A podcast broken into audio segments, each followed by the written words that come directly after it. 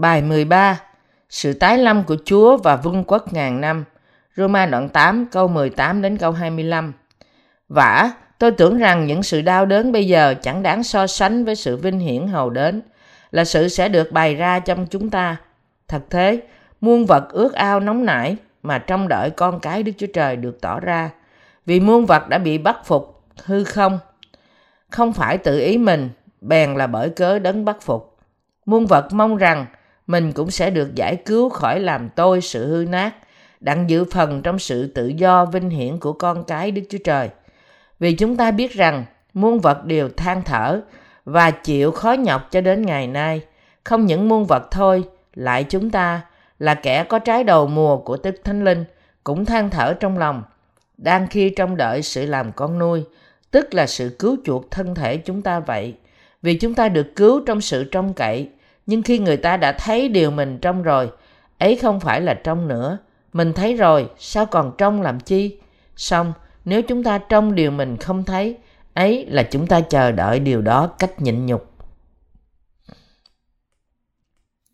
Những ai là người công chính bởi tin vào sự công chính của Đức Chúa Trời thì nhận được sự vinh hiển của thiên đàng. Đó là tại sao họ chịu khổ với phúc âm của nước và thánh linh của Chúa Giêsu để được mặc lấy sự vinh quang của thiên đàng. Tín đồ dân chính họ cho phúc âm của sự công chính của Đức Chúa Trời và chịu khổ trên thế gian này, vì tham dự vào sự thống khổ của Đấng Christ thì được vinh hiển. Không vinh dự cho chúng ta, vì chịu khổ cho Đức Chúa Trời là đấng mà chúng ta tôn kính một cách sâu xa sao? Chắc chắn là như thế. Đó là sự thống khổ vinh quang. Đó là lý do tại sao những người tin vào sự công chính của Đức Chúa Trời chịu khổ vì sự công chính của Ngài. Bây giờ, bạn đang chịu khổ vì ai? Bạn chịu khổ cho thế gian và xác thịt của bạn chăng?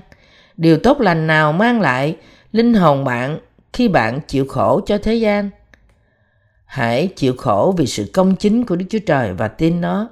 Vinh hiển của Đức Chúa Trời sẽ ở bên bạn. Di sản chúng ta sẽ được ban phước trong tương lai.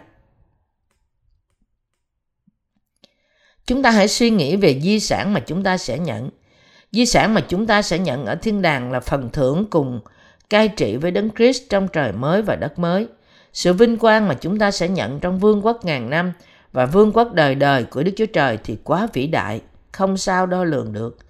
Chỉ những tín đồ tái sanh mới có thể biết và sẽ sở hữu sự vinh hiển đang chờ đợi họ. Sự vinh hiển không thể so sánh. Và tôi tưởng rằng những sự đau đớn bây giờ chẳng đáng so sánh với sự vinh hiển hầu đến là sự sẽ được bày ra trong chúng ta. Roma đoạn 8 câu 18 So sánh sự vinh hiển mà người tín đồ đã nhận được và sự chịu khổ của họ trong hiện tại. Phaolô nói rằng sự vinh hiển của họ vượt xa sự thống khổ hiện tại. Đây là điều hoàn toàn chính xác.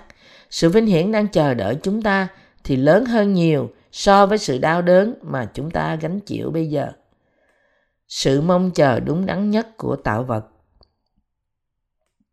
Thật thế, muôn vật ước ao nóng nảy mà trông đợi con cái Đức Chúa Trời được tỏ ra. Vì muôn vật đã bị bắt phục sự hư không, chẳng phải tự ý mình, bèn là bởi cớ đấng Christ bắt phục. Muôn vật mong rằng mình cũng sẽ được giải cứu khỏi làm tôi sự hư nát, đặng dự phần trong sự tự do vinh hiển của con cái Đức Chúa Trời. Roma đoạn 8 câu 19 đến câu 21 Mọi tạo vật của Đức Chúa Trời khao khát được giải thoát khỏi sự hủy diệt của tội lỗi. Để được giải thoát, nước Đức Chúa Trời phải được thiết lập trên đất này. Những tạo vật này cũng chờ đợi con cái Đức Chúa Trời trở nên chủ nhân của vương quốc ngàn năm. Vì vậy, mọi tạo vật chờ đợi đến ngày mà con cái của Đức Chúa Trời cùng trị vì với Ngài được mặc lấy sự vinh hiển của Đức Chúa Trời khi vương quốc Đức Chúa Trời đến. Chờ đợi sự cứu chuộc thân thể. Vì chúng ta biết rằng muôn vật đều than thở và chịu khổ nhọc cho đến ngày nay. Không những muôn vật thôi, lại chúng ta là kẻ có trái đầu mùa của Đức Thánh Linh, cũng than thở trong lòng, đang khi trong đợi sự làm con nuôi, tức là sự cứu chuộc thân thể chúng ta vậy. Vì chúng ta được cứu trong sự trông cậy, nhưng khi người ta đã thấy điều mình trông rồi, ấy chẳng phải là trông nữa. Mình thấy thấy rồi, sao còn trông làm chi? Xong, nếu chúng ta trông điều mình không thấy, ấy là chúng ta chờ đợi điều đó cách nhịn nhục. Roma đoạn 8, câu 22 đến câu 25. Những ai tin vào phúc âm của sự công chính của Đức Chúa Trời được cứu khỏi mọi tội lỗi của họ. Họ chờ đợi vương quốc của Đức Chúa Trời với sự kiên trì trong mọi thống khổ cho đến khi ngày ấy đến. Họ chịu khổ vì phúc âm không ngừng và qua đau khổ đó, hy vọng của họ về vương quốc Đức Chúa Trời trở nên càng tha thiết hơn. Đó là lẽ tự nhiên.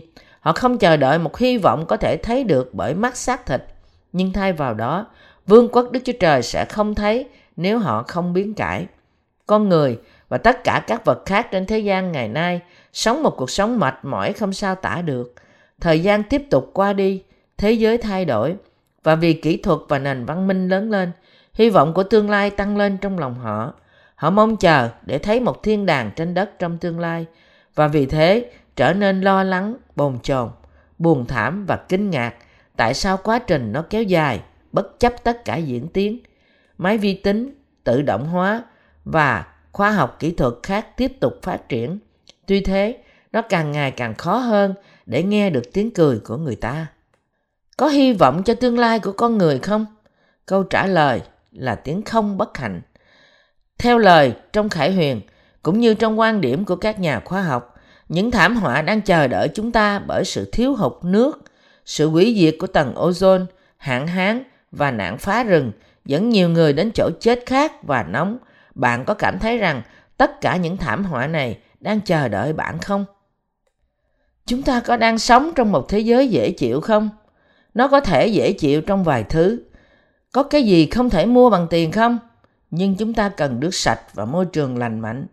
Vâng, tầng ozone đang bị phá hủy, cho phép những tia tử ngoại xuyên vào tầng khí quyển. Trong lúc đó, những tia cực tím làm cho cây cỏ biến dạng và lòng con người rắn lại. Sự lo âu của con người tăng lên. Cái gì đang xảy ra trên thế giới này? Nhưng không giống như những người của thế gian. Chúng ta là những tín đồ tái sanh, có đức tin rằng chúng ta sẽ dự phần trong sự sống lại và cai trị với Chúa Giêsu trong ngàn năm. Kinh Thánh nói với chúng ta rằng chính Chúa sẽ xuống một lần nữa từ thiên đàng với tiếng kêu lớn của thiên sứ trưởng và tiếng kèn của Đức Chúa Trời trong Thessalonica nhất đoạn 4 câu 16. Câu hỏi là khi nào Ngài trở lại? Chúa chúng ta hứa rằng Ngài sẽ trở xuống để cất những ai tin vào nước, huyết và thánh linh lên. Và vì thế chúng ta đang chờ đợi Ngài ấy. Những ai được tái sanh bởi tin vào phúc âm, tội lỗi của tôi đã trao qua cho Chúa Giêsu khi Ngài chịu bập tem và tôi tin Chúa là cứu Chúa là đấng bị phán xét vì tội lỗi của tôi trong vị thế của tôi. Đức Chúa Trời ban cho chúng ta sự cứu rỗi qua con độc sanh của Ngài. Đức Chúa Giêsu Christ, Ngài đã Ngài sẽ trở lại để làm phục sinh dân sự Ngài và cho họ cai trị ngàn năm trên đất. Kinh Thánh như là một bức tranh ráp từng mảnh mà nó phải làm. Nó được làm cho phù hợp với nhau bởi những người đọc. Khi Đức Chúa Giêsu đến thế gian lần thứ nhất, Ngài đến để kêu gọi tội nhân ăn năn. Ngài mang tất cả tội lỗi của họ trên thân thể Ngài qua phép bắp tem và đổ huyết Ngài ra trên thập tự giá vì bị phán xét cho tội lỗi thế gian. Khi Chúa, đấng hiện nay đang cư ngụ tại thiên đàng trở lại thế gian, Ngài sẽ làm cho những ai tin vào sự công chính của Đức Chúa Trời phục sinh để cùng Ngài cai trị một ngàn năm. Vương quốc ngàn năm Những ai thật sự yêu người khác trên thế gian này là con cái Đức Chúa Trời. Họ là người duy nhất có thể phổ biến phúc âm của sự công chính của Đức Chúa Trời cho người hư mất để đem họ trở về với Đấng Christ. Những người của thế gian này ban đầu phần ban phần thưởng cho con cái Đức Chúa Trời không? Không. Rồi Ngài làm gì? Khi Chúa Giêsu trở lại, Ngài sẽ thưởng cho họ bởi làm cho sống lại những ai tái sanh và cho phép họ trị vì trong ngàn năm. Vương quốc ngàn năm là dành cho chúng ta, những tín đồ tái sanh. Mặc dù thế gian hiện tại đang trở nên hoang vắng, khi Chúa chúng ta trở lại, chúng ta sẽ sống trong một thế giới mới. Ở đó, Chúa sẽ cho phép chúng ta trị vì với Ngài và sống một đời sống hạnh phúc, vui vẻ, bao lâu tùy chúng ta. Phaolô nói trong Roma đoạn 8 câu 23, không những muôn vật thôi, lại chúng ta là kẻ có trái đầu mùa của Đức Thánh Linh cũng than thở trong lòng, đang khi trông đợi sự làm con nuôi, tức là sự cứu chuộc thân thể chúng ta vậy. Bạn đang chờ đợi ngày ấy không?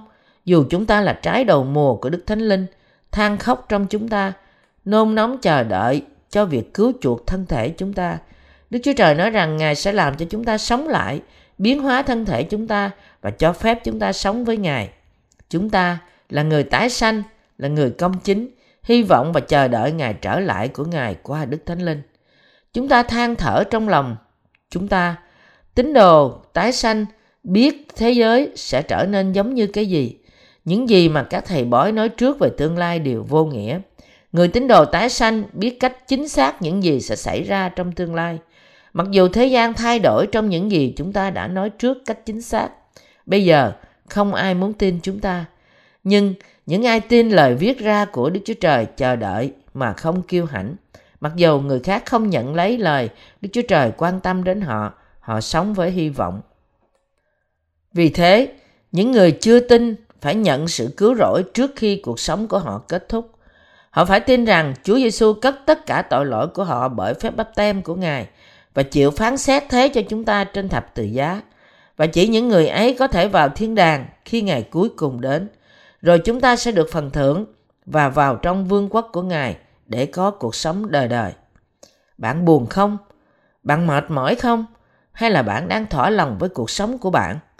Chúng ta phải biết rõ và tin thế nào Chúa Giêsu trở nên cứu Chúa của chúng ta trước khi chúng ta qua đời. Chúng ta cũng phải chuẩn bị cho đời sống của chúng ta ở thiên đàng. Thế giới này không phải là tất cả. Biết lẽ thật này, chúng ta phải chuẩn bị cho cuộc sống thiên đàng. Đó là những người, những gì mà người khôn ngoan phải làm. Bạn có sống vui thỏa ngày qua ngày không? Nếu thế, bạn là người ngu dại. Những ai mong muốn điều tốt hơn thì đó là nước thiên đàng. Và hãy chuẩn bị làm cho ước mơ thành sự thật. Nói cách khác là người khôn phải xây dựng nhà mình trên vần đá. Trong vương quốc ngàn năm Đức Chúa Trời tạo chúng ta theo hình ảnh của Ngài và muốn chúng ta sống với Ngài mãi mãi. Đó là lý do tại sao Đức Chúa Trời đến thế gian này, nhận phép bắp tem và đổ huyết của Ngài ra để giải thoát chúng ta ra khỏi tất cả tội lỗi của chúng ta. Những ai tin vào sự công chính của Đức Chúa Trời thì sống với Ngài và Chúa sẽ thưởng cho họ. Chúa chúng ta sẽ lao hết nước mắt ra khỏi chúng ta và thưởng cho chúng ta về tất cả những khó nhọc và cô đơn mà chúng ta đã chịu. Đức Chúa Trời làm mới lại tất cả. Ngài sẽ cho phép một thế giới mới đến, nơi mà một con trẻ còn bú có thể đặt tay của nó vào hang, bắt rắn hổ mang và sẽ không bị cắn. Esai đoạn 11 câu 8 Chúng ta hãy tin và nóng lòng chờ đợi những gì chưa thấy, hy vọng về ngày ấy bởi lòng kiên định.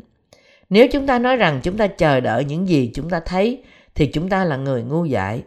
Nếu trên khía cạnh khác chúng ta chờ đợi những gì không thấy và tin vào lời Đức Chúa Trời thì chúng ta là người khôn ngoan.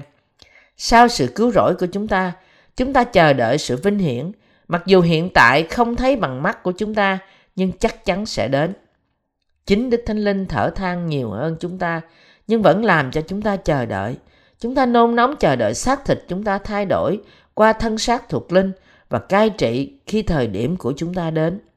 Đức Thánh Linh đấng ngự trong chúng ta nói gì? Ngài làm cho chúng ta chờ đợi gì?